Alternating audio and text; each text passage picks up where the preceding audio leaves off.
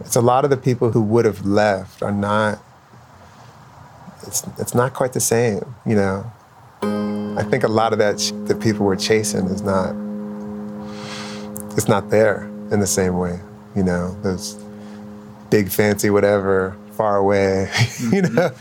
It, it, it has, some of that has proven itself to be a, a little bit of an illusion maybe, or it's just gone entirely. That's Ross Gay about fifty years from now, reflecting on how things changed. On this week's Inner States, the last two episodes of How to Survive the Future, a show about today from the perspective of tomorrow. First, we'll hear from Chuck Thrawley about the pollution in Martinsville, Indiana, and how things improved in the twenty twenties. Then we hear from Ross Gay about decorating speed bumps and sharing fruit. Let's get right into it. This is episode four, Martinsville.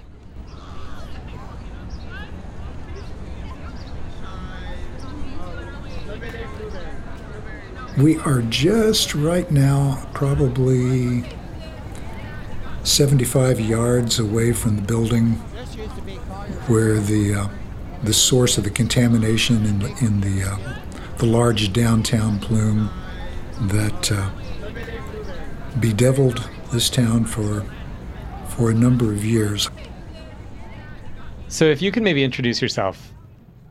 Okay. Um, I'm Chuck Thrawley. I guess I would best be described as a retired librarian. Um, I'm about two months away from my eightieth birthday. Morgan County has been home to me now, for me now, since uh, nineteen eighty-nine. We lived in Martinsville from nineteen eighty-nine to two thousand four, which was the period of time when the uh, contamination started to become known, and in the period of time before the water was was being treated.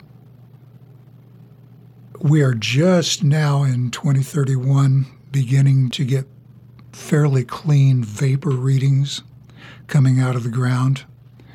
When it was turned over as a, a Superfund site for the uh, federal government to come in and take over, it became kind of a bone of contention for several years on does it need cleaned up right away, what terrible. Needs to be done. But we're going here to this alley, okay. This building we're looking at here with the yellow brick, uh-huh. The back half of it is where the pumps and everything are, okay. That the E P A used when they were doing that remediation work here. Uh-huh. It was a I business that was on the, uh, on the on the town square in the courthouse of the county seat. I guess I D M was in charge of it. And right across the street but from it, here, a uh, an industrial dry cleaners operated, two, which spilled chemicals. Monitoring wells, Morrison, Dubuque. Tetrachloroethane, I believe, is the uh, chemical name for it. Basically, well, little well covers, yeah, right metal well here, covers. Where the tanks still are, and the pumps right here. In this building. Okay, right in this building. It's like white cinder block. Yeah. No, look here. Breaks down oh, into more, P C Es more and wells. T C Es, yeah. here, here, which here, are here. Some of those all forever chemicals there. That you hear all about. Down there. There were a number of fifty-gallon the drums when the company went to, uh, bankrupt that were found in the basement. But these, when these they actually went out of business in ninety-one was when it when it became uh, obvious how much had been spilled and was still there. How many would you say there are? There's, There's at least twenty-eight. twenty, uh-huh, okay. Because, see, they're all here, here, there, there, there. Mm-hmm. When it That's started Montessori school over there. To become obvious that okay. there was water that sort of house, that yellow contamination that yellow in primarily one of the wells that supplied the city. They had a water test which showed the level of the P C E in the water was well above what was a safe level, and people yeah. had been drinking it for some time at that point. And this is now like residential. It's like it's there's a residential, yeah. It's yeah.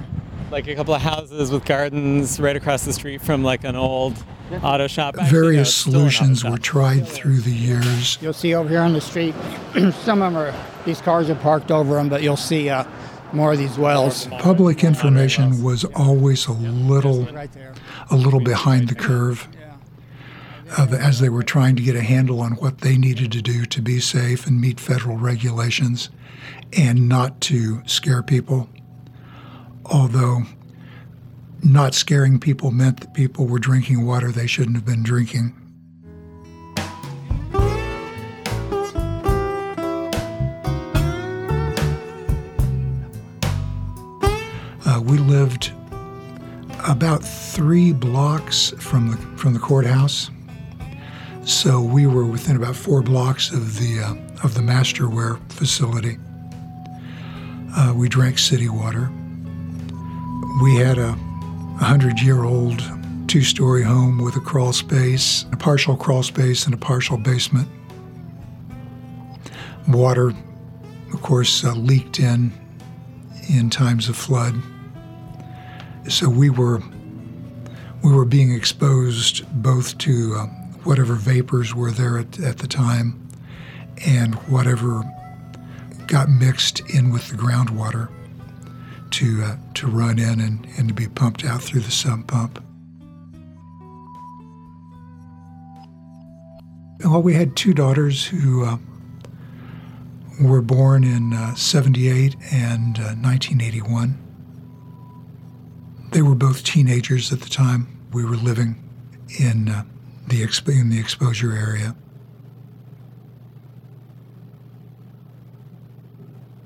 One story of Lauren at about thirteen. There had been a stray cat running around our neighborhood that uh, we kept saying couldn't come in the house. She had had a bunch of kittens in a falling down barn across the alley from our house. My wife and I came home from work to find these uh, kittens inside the house, and Lauren earnestly telling us that the mother kitten had brought them one at a time, carried them to our back step. And at this point, they were already in the house. And her sister, who's three years younger, had, had just kind of nodded and said yes. She just showed up with them. It probably took four years for for one of the girls to finally spill the beans that Lauren had gone over and fought the mother cat to get a hold of the kittens and bring them back to the house.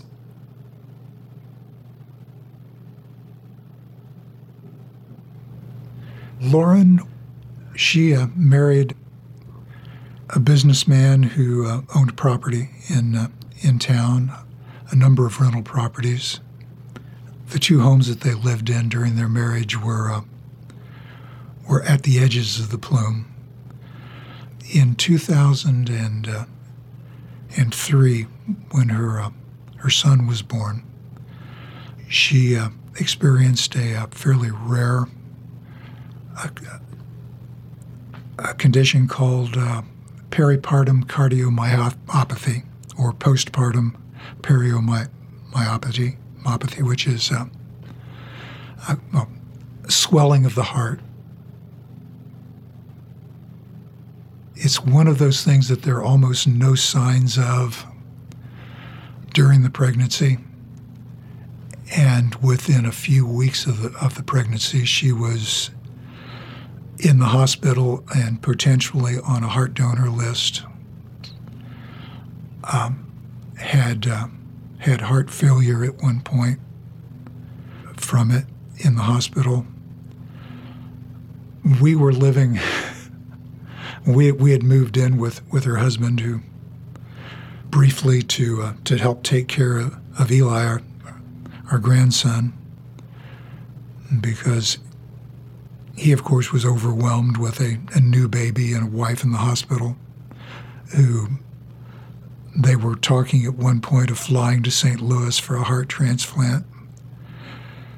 Eventually, she had a defibrillator emplaced and was uh, stabilized to the point that uh, they, they felt like her heart had, had recovered her, but that she was going to need the defibrillator and constant monitoring. Uh, she stood a little over five foot tall and weighed at times slightly less than one hundred pounds. So you know, having a defibrillator im- implanted in her chest was a pretty big deal. So uh, for basically the next twelve years, she was uh,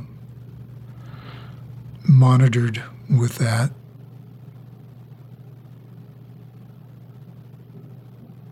The one thing that both of, of Eli's parents always did was to try to make him feel perfectly safe. After their divorce, Lauren and Eli lived with us for a, a few years. We had enough room, and he got to uh, spend time with his father, got to uh, live with us out in the woods. His father made sure that he was the uh, first one in our edition to have his own dirt bike when he was uh, about seven. And he, he re- when he started uh, riding it up and down the gravel lane uh, in the area within uh, within about three weeks, other kids started getting getting dirt bikes.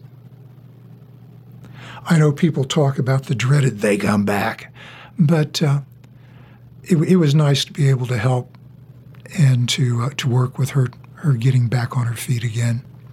And eventually, when she did find work that uh, was substantial, to where she felt like she could uh, maintain a home, Edwin made sure that she would have an apartment. Edwin is Eli's uh, dad. Oh, Eli's father. But uh, Edwin had uh, one of the better houses that he had, that he had them in for a while. Uh, when I found out more about the plume, was in an area that um, near a ball field that was another hot spot.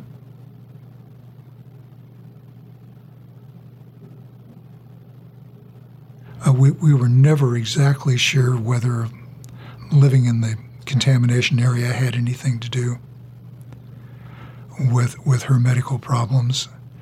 Uh, it's not something that I have found listed as as a result of P C E contamination, but you always have to wonder. You always have to wonder what might have uh, There was some suspicion that uh, she might have the beginning symptoms of M S, uh, had had uh,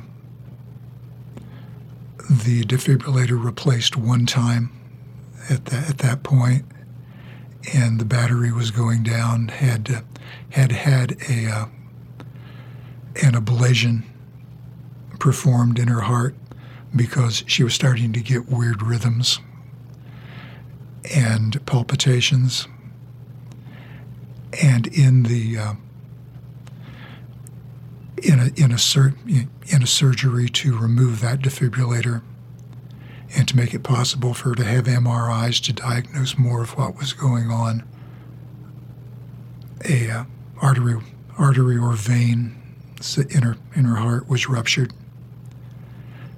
and she was on. on the operating table for over eight hours before she died. Uh, again, the whether whether that was a direct result of the contamination, I'll never be able to say conclusively.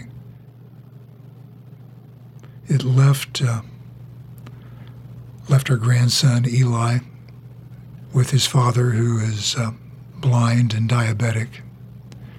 Does have a, a very successful business, but you know, a, a number of his rental properties were over the plume. One group was uh, going door to door, finding out what people knew, what they were concerned about.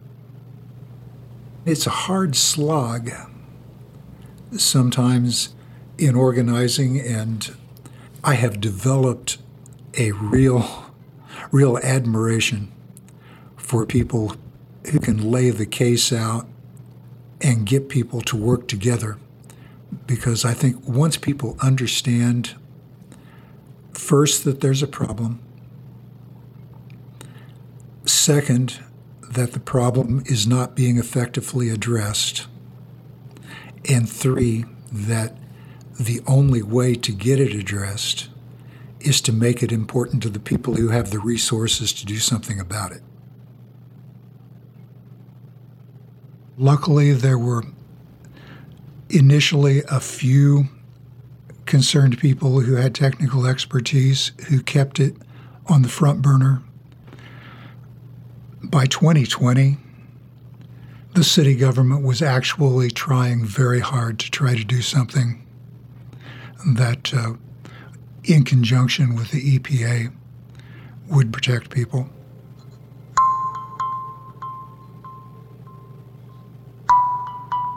Tell me about Eli. He is my one grandson, and he is the most amazing grandson one, one could hope to have. As uh, as he and Lauren moved on, he uh, became interested in magic, and I had tried to get him interested in guitar off and on through the years, and he, he had played a little bit of harmonica with me. I think, well, the seventh grade, I think he used the guitar as, ah, I wish I could, ah, this has been, ah, what, thirteen, fourteen years ago, at least now. But he um, he used the uh, guitar as, as a prop in a magic trick, playing some blues licks, and by uh, By his sophomore year, auditioned with the uh, jazz band at the high school. From early on, he was uh, focusing on wanting to get into Berklee School of Music in Boston. That was a few really scary years as he finished up his high school, got the auditions in. So but, what did he do? Uh, he uh, he got into Berklee, and he he stuck with it. And he is uh, he's currently teaching a couple of adjunct courses. He uh, is staying fairly busy with local uh, music groups, doing studio work with them, and has continued to compose. Is there a particular moment recently that you've gotten to see him really be the fullest self that's made you feel proud? Uh, one of the uh, one of the musicians he studied with at Berklee had passed through and played at the Chatterbox in Indianapolis uh, la- last year, and just uh, going to see him working as a pro. Someplace I could drive up to, because uh, my eyesight's not what it used to be. Ten years ago, I'd have driven in a heartbeat to Chicago to see him. But uh, to see him was just uh, as much a delight as I could possibly hope to have. I'm kind of a uh, glass half empty kind of guy, and the glass isn't much to speak of either, but I'm actually feeling much better right now about Martinsville. You can feel it here today. The downtown is fairly busy right now, even at this time of the morning. A lot of people coming in and out for uh, They've finished up the breakfast rush at a couple of the restaurants, but people are still walking around with their coffee. The people from the courthouse, the workers are coming back in with their coffee.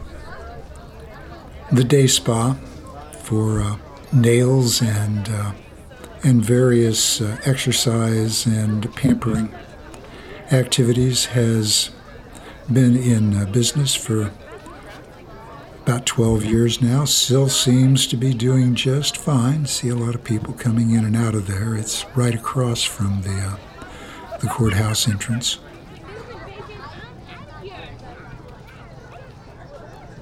It's been a long time, long time coming, and still a ways to go. But it's happening, and uh, the people are better off for it. I have maybe just one more question, and it's about Lauren and the health struggles that she had, and then, you know, about losing her and the pollution. You know, you said a couple times that there was really no way to know to what degree the pollution may or may not have played into her health problems. And I'm curious if you could know if there was a direct link there. Would you want to know that? Would it make it better to know that? Would it make it worse? Yeah, I think to actually to actually know that uh, the uh, irresponsible acts of a bad businessman dumping poison into the city that he was doing business in was directly responsible for losing her would give me a focus for rage, but I'm not sure that it would be fruitful. Yeah, I regret every day that Lauren's not here to see what a fine young man she raised and how big and how much he's inherited his mother's heart. That was How to Survive the Future, Episode four, Martinsville. This is Inner States. We'll be right back. This is Inner States. I'm Alex Chambers. We're listening to Episodes four and five of How to Survive the Future, a show about today from the perspective of tomorrow. Episode five takes place on the near west side of Bloomington, Indiana, about half a century from now. Maybe let's wait till the siren is... Yeah. Well, we got a lot of sirens in our old neighborhood. Yeah. And uh, we get plenty of sirens on our news... Do you? In our neighborhood, too. Partly because we're in Washington, and the cops... That's right. That's just, right. like, fly... Up Washington? Fly down wash south on Washington, and we're, like, just past the crest of a hill. Yeah. And so it's like they, they like, get air as they go over the hill.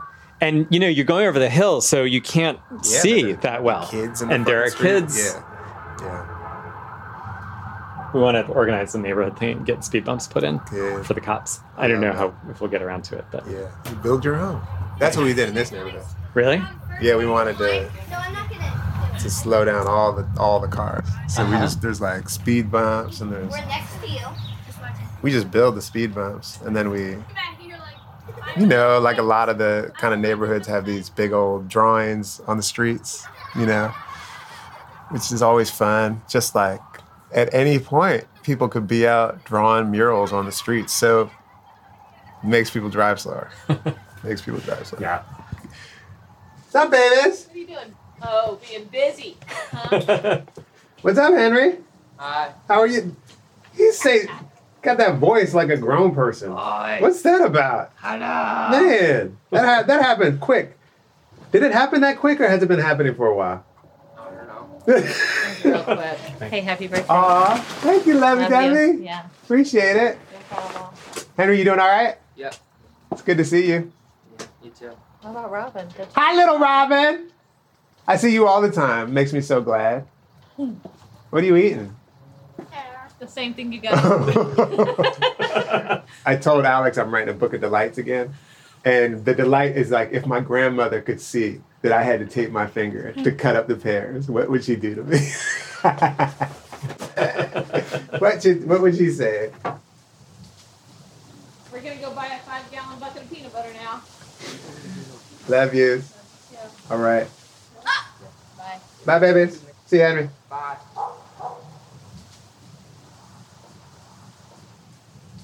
Could you introduce yourself? I'm Ross Gay. My name's Ross Gay. I used to teach at I U. I taught at Indiana University for a bunch of years. And I've just lived in this neighborhood since two thousand and, god damn, crazy. Half a century. two thousand seven, more than half a century. Yeah, I've lived here. I never thought I'd say it, but I've lived in this town for sixty-seven years. It's nuts. But anyway, yeah, I taught up there for a bunch of years, probably like almost forty years, and I've been retired for a couple decades or so now, but I still keep writing books, and I'm busy around here. You know, there's a lot to do around here.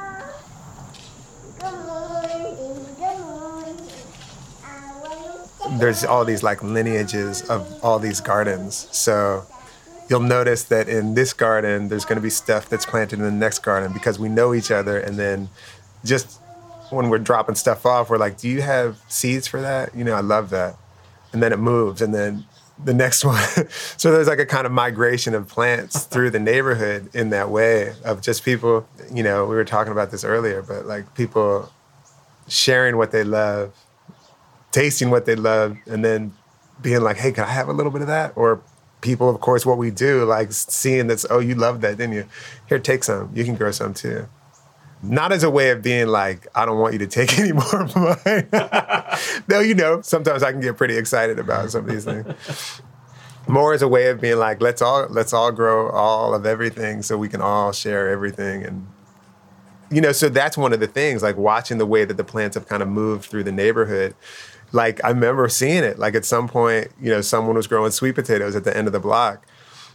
Not everyone knew that you could grow sweet potatoes, but by, you know, eventually... a lot of people, you know, it's like, oh, everyone's growing sweet potatoes. Not everyone, but a lot of people are growing sweet potatoes. And then there's also that thing of like the people who are just really good at tomatoes. Some people are really good at tomatoes. Not all of us. I'm not good at tomatoes. Whatever that means, you know. So we just know that. And so that person who's good at tomatoes, I happen to be real lucky with garlic. Let me take, I'll, I got your garlic. You do my tomato. It just works. It's just like, it's kind of funny that we ever had to be shown that again, you know?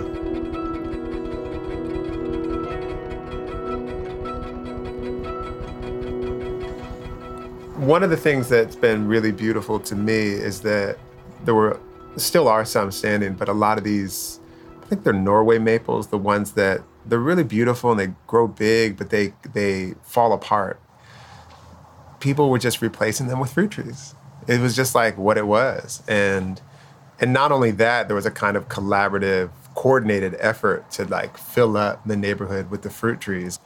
And so there's all these plantings around town. By now, some of those, you know, some of those trees are gone, but some of those trees are like really produ- productive, yeah. You know, fifty-year-old, sixty-year-old apple trees, you know, persimmons and pawpaws, and then all kinds of, you know, chokecherries and many other fruit trees, some nut trees, you know, hazelnut bushes. And you know, those nut trees, not hazelnuts, but some of those nut trees don't produce for years and years. And so those trees that they were putting in way back then in twenty twenty or twenty eighteen or whatever, those nut trees are now making tons of nuts. Uh, Saskatoon berry and a June berry. And does anyone know why it's called a service berry? So, and that's not just this neighborhood, that's other neighborhoods. When the plant bloomed in northern areas, that's when you knew you could have your services because the ground was thawed. So there's really never a shortage. I mean, they make so much um, fruit, so many nuts anyway, that magic. People always are trying to sort of um, figure out how to distribute the abundance of, of nuts. And there are all these people who are just learning and keep on learning how to help the trees survive, you know, help the trees manage the differing conditions. And then those people inevitably, as we do, share their wisdom, and that just moves around. And so there's this amazing kind of organic collective of folks who are just kind of around. It's not like there's a list, or it's not like there's a, it's just like you can kind of basically knock on someone's door and be like, hey, could you tell me how to, I see these spots are showing up on my trees. Can you show me how to do that? And someone's gonna know, you know, someone, if they don't know, the next person knows. And it feels really, really lucky. And of course, as that happens, like, you know, I knew my neighbors, but I didn't know them like I know them now, because I didn't automatically, it wasn't an automatic part of my life that we were given and exchanging. We were exchanging stuff. Mm-hmm. Sometimes we would, you know, we have dear friends, you know, that we've been friends with now for, you know, seventy years. So those folks, you know, we were, we were always kind of just sharing stuff. But, you know, a lot of people I didn't have occasion, for whatever reason, you know, back then. we didn't all talk to each other all the time. But now it's like, if you have one hundred pounds of pecans, you kind of got to talk to your neighbors to give it away. So yeah, so now we know we know each other different. Blackberry, a couple American plum left. We have pawpaws, persimmons. You know, trees teach us everything, but like flowering crab apple, they teach you patience. Like you with these fruit trees, right when they go in, they look like little little bits of nothing. And then five years down the road, oh, they're making a little fruit. And then ten, fifteen years down the road, they're making a lot of fruit. And those trees making fruit are one hundred percent showing us how to how to get closer to each other. Hey, Jeff. Hey, Jeff. Hi.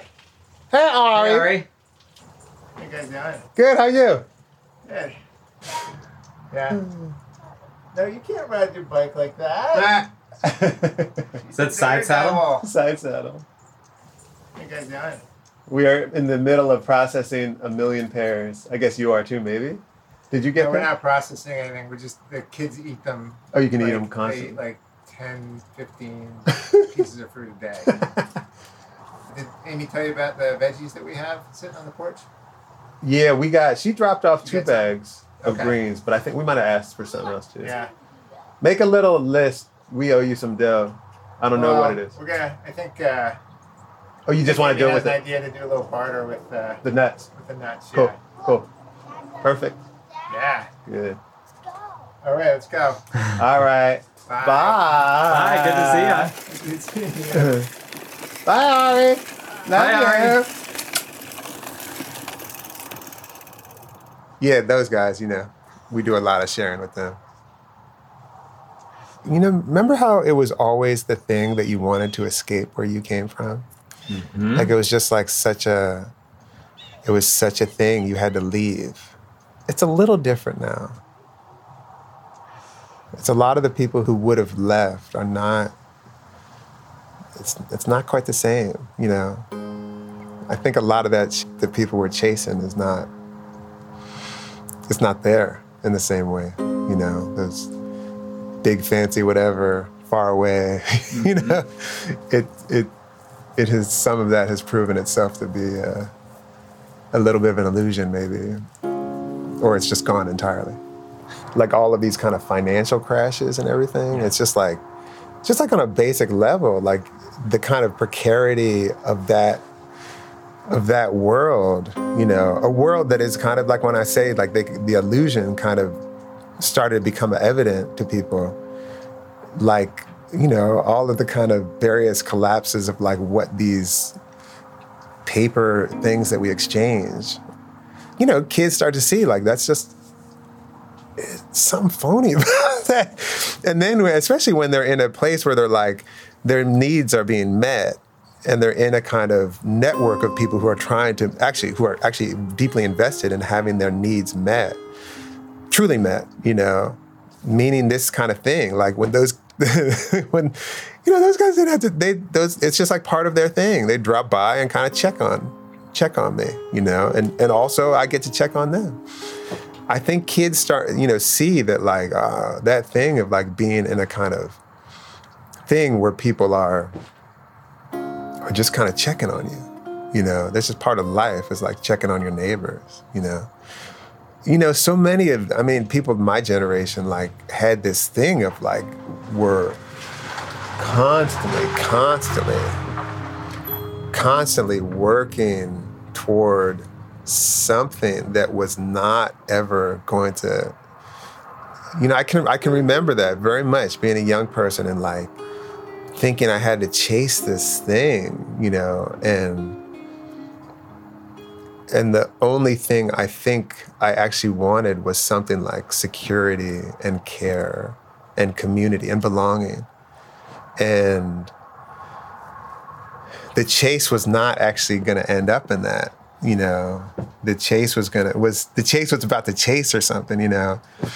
But I feel like kids are kind of, you know, they're kind of witnessing some of that, the kind of sadness of, of some of their elders who, who were doing that and also the wreckage of doing that, which is so different than when people are constantly, when people are doing this other thing, you know, this kind of smaller scale thing, um, which becomes kind of bigger scale when there's groups of people doing it together, you know? So yeah, like I just feel like people were able to recognize that there was a lot of lonely working towards something that had nothing to do with anything they cared about. Whereas people, you know, some of these kids realizing, oh, maybe I'll stay close to home and maybe I'll like participate in this whole kind of n- neighborhood, this community thing where spend more time growing food, spend more time cooking with each other, spend more time repairing what we have, spend more time, you know, learning the songs that my parents sang, you know, like... That's a thing. And a lot of these kids, it's, it's amazing. Like a lot of these kids, they drop by and they want to know the stories. They really want to know the stories, you know. I remember when we were kids, we didn't give a shit about our parents' stories, you know. Not across the board. It was a little over the top. And some of us did, but but we weren't encouraged to really know our, our folks' stories. We were encouraged to know the stories of remember famous people. We were encouraged to know the stories of that stuff and not the stories of like the people that we love and who kind of brought us here, you know. Um, yeah, I think of how much time we wasted, you know, not to get on a thing, but like just to think about how much time we wasted thinking about what this or that person like wore to some award show or something, or thinking about the award show, or thinking about the awards. We spent a lot of time. These kids don't give a shit. They don't even know what it is. You know, they don't even know what it is. They are like, they're doing something else. I don't know. They're doing something else. And it's it's really beautiful to watch. All right, it's time for a quick break. More with Ross Gay on How to Survive the Future, right around the corner. Inner States, Alex Chambers. We're in the midst of episode five of How to Survive the Future with Ross Gay about fifty years from now. Let's get back to it. Hey, do you feel like, um, I know getting around is a little trickier now. Do you feel up for maybe walking a bit around the neighborhood? Yeah, yeah, you feel to. up to yeah, up to that? Yeah. Uh, maybe t- like telling some of those stories? Yeah. Yeah, yeah, definitely.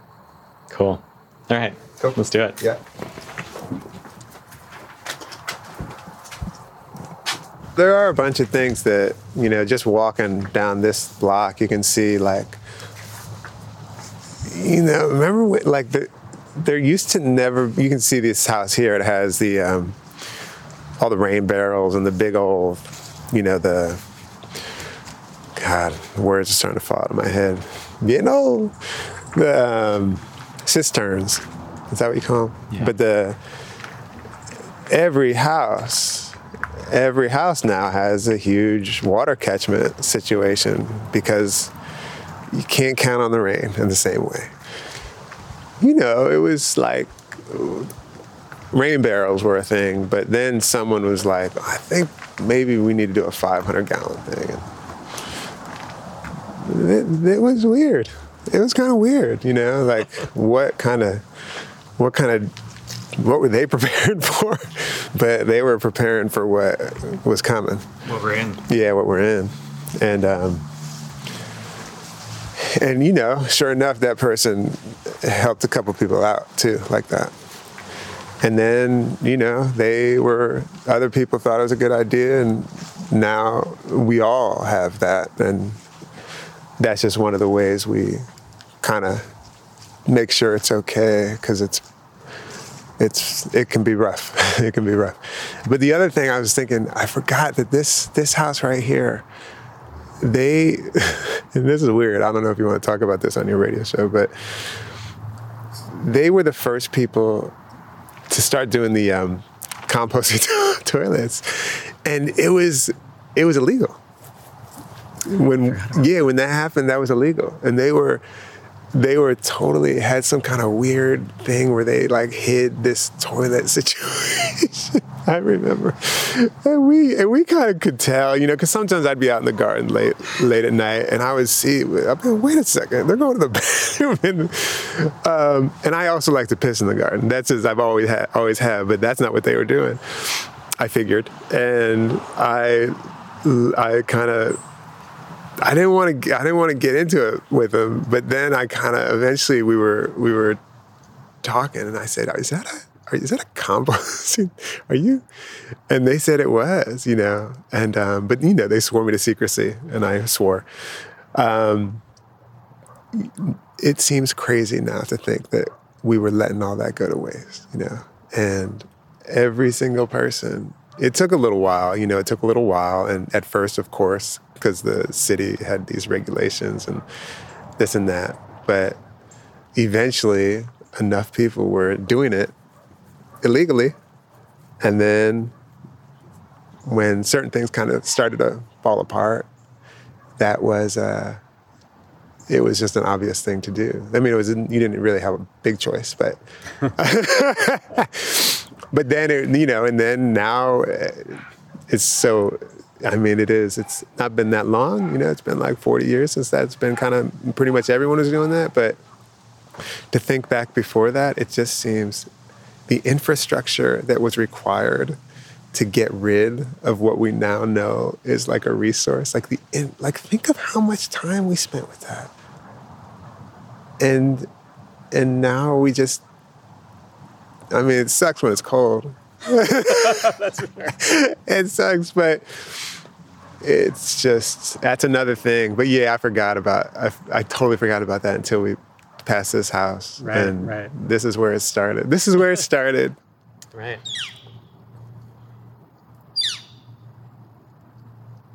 What is that? That sound? Yeah, that's a bird. Is that what you wanted to know? That's really helpful. What kind of bird? That's what I was wondering.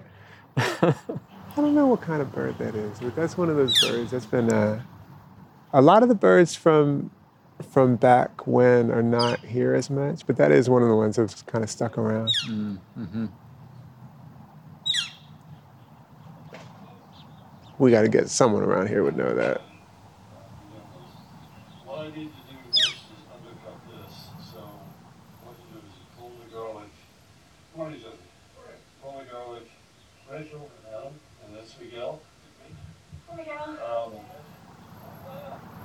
When certain things were collapsing, you know, certain, um, what year was that? God, you know, it was in the twenty twenties sometime that supply chain stuff got really disrupted. Oh yeah, right, right. The first yeah. pandemic. Yeah, yeah, yeah. Yeah, that was, that was, it was, stuff got really changed and people had different relationships to work. And it does feel like there were all of these things afoot that were just like, my thing is not exactly my thing, that my thing is a little bit your thing. And so that then those, I don't know, those kind of boundaries about like this, my yard or my my stuff got a little bit fuzzier. It got a little bit fuzzier, you know. I mean, it also was around that same time that we started, you know, that, that one house that was falling down that we kind of spent a little time working on, and it just became a share. You know, and we had all lots of stuff that we just shared in the neighborhood that we put in there. There was just like, oh, okay, we probably don't all need a lawnmower, you know. We can figure that out. And we probably don't all need X, Y, and Z. And, you know, first it was like a tool share, and then it was all kinds of other shares and, you know, seed share and, you know, library, and it kind of built out. Um, but also I think probably the ways that... Um, You know, there were, there used to be like house, unoccupied houses in neighborhoods. And they just sit there um, while people would be sleeping under bridges. Right. Remember that? I do. Hard to believe. And I don't know exactly how that happened, but it at some point that no longer hoarding that resource of space, of shelter, it just stopped. It stopped making sense.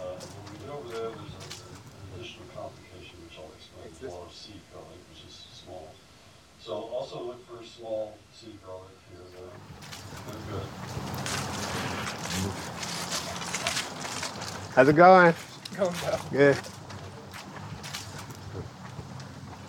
It's this one.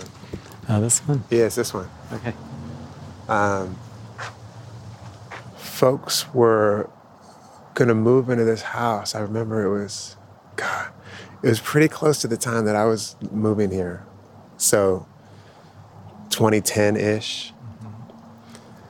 And they were starting to move in and they were getting their stuff in. And they evidently, they were hearing this kind of, this the house, they, they kind of felt like the house was alive. I remember I remember them coming over one night, um, just kind of hanging out.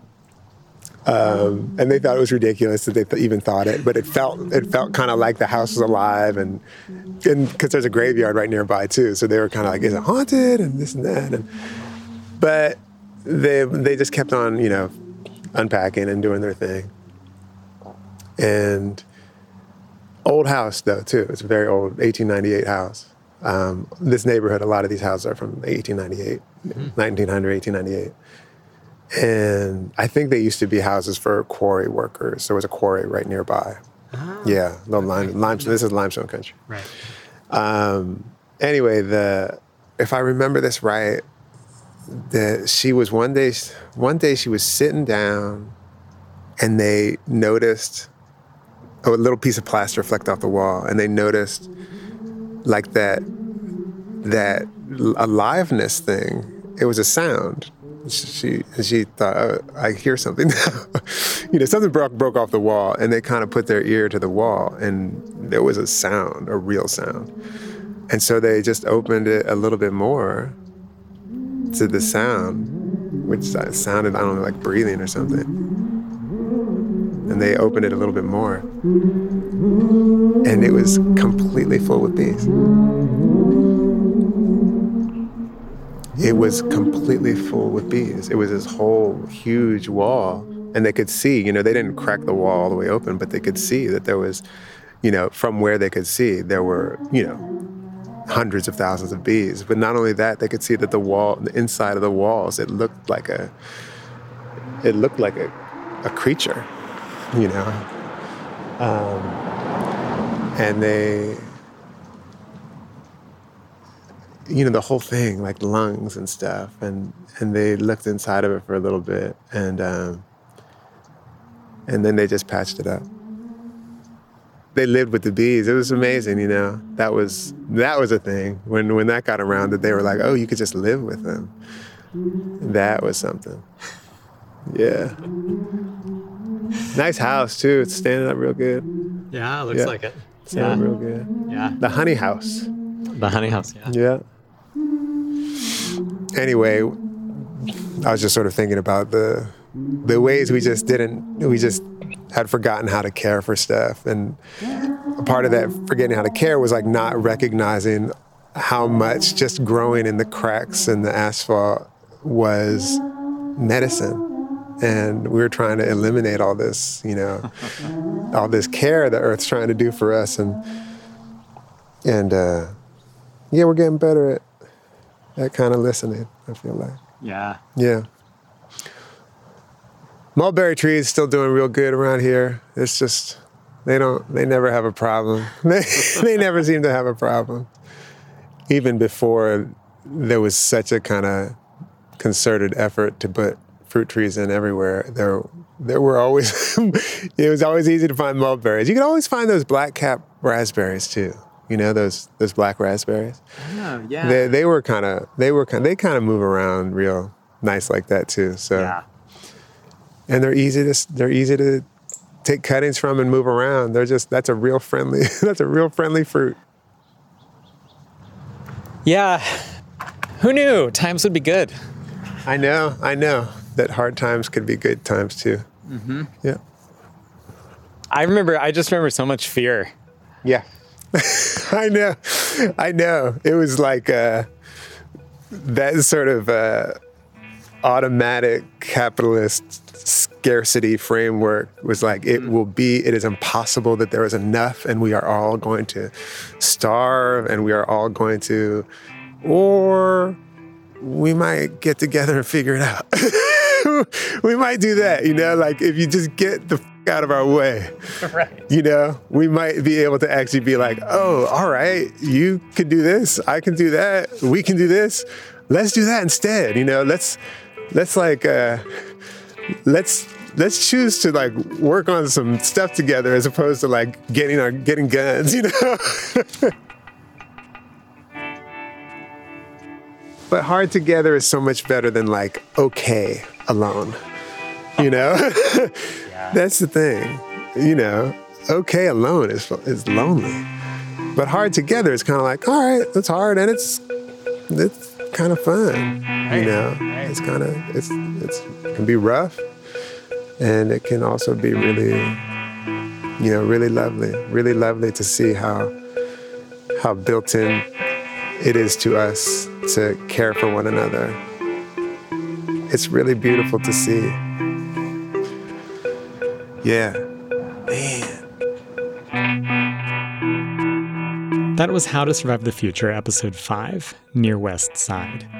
I produced the series with Alison Quantz. Alison also came up with the title. How to Survive the Future was produced in partnership with Indiana Humanities, with funding from the National Endowment for the Humanities, and with further support from the Writers Guild at Bloomington. We have music by Airport People and Ramon Monras-Sender. Special thanks to Chuck Thrawley and Ross Gay for imagining themselves into the future. You can listen to all five episodes of How to Survive the Future in a podcast app near you. And you've been listening to Inner States from W F I U in Bloomington, Indiana. Inner States is produced and edited by me, Alex Chambers, with support from Violet Barron, Eobon Biner, Aaron Kane, Mark Chilla, Yane Sanchez-Lopez, Peyton Whaley, and Kate Young. Our theme song is by Amy Olsner and Justin Vollmer. Our executive producer is John Bailey. Until next week, I'm Alex Chambers. Thanks for listening.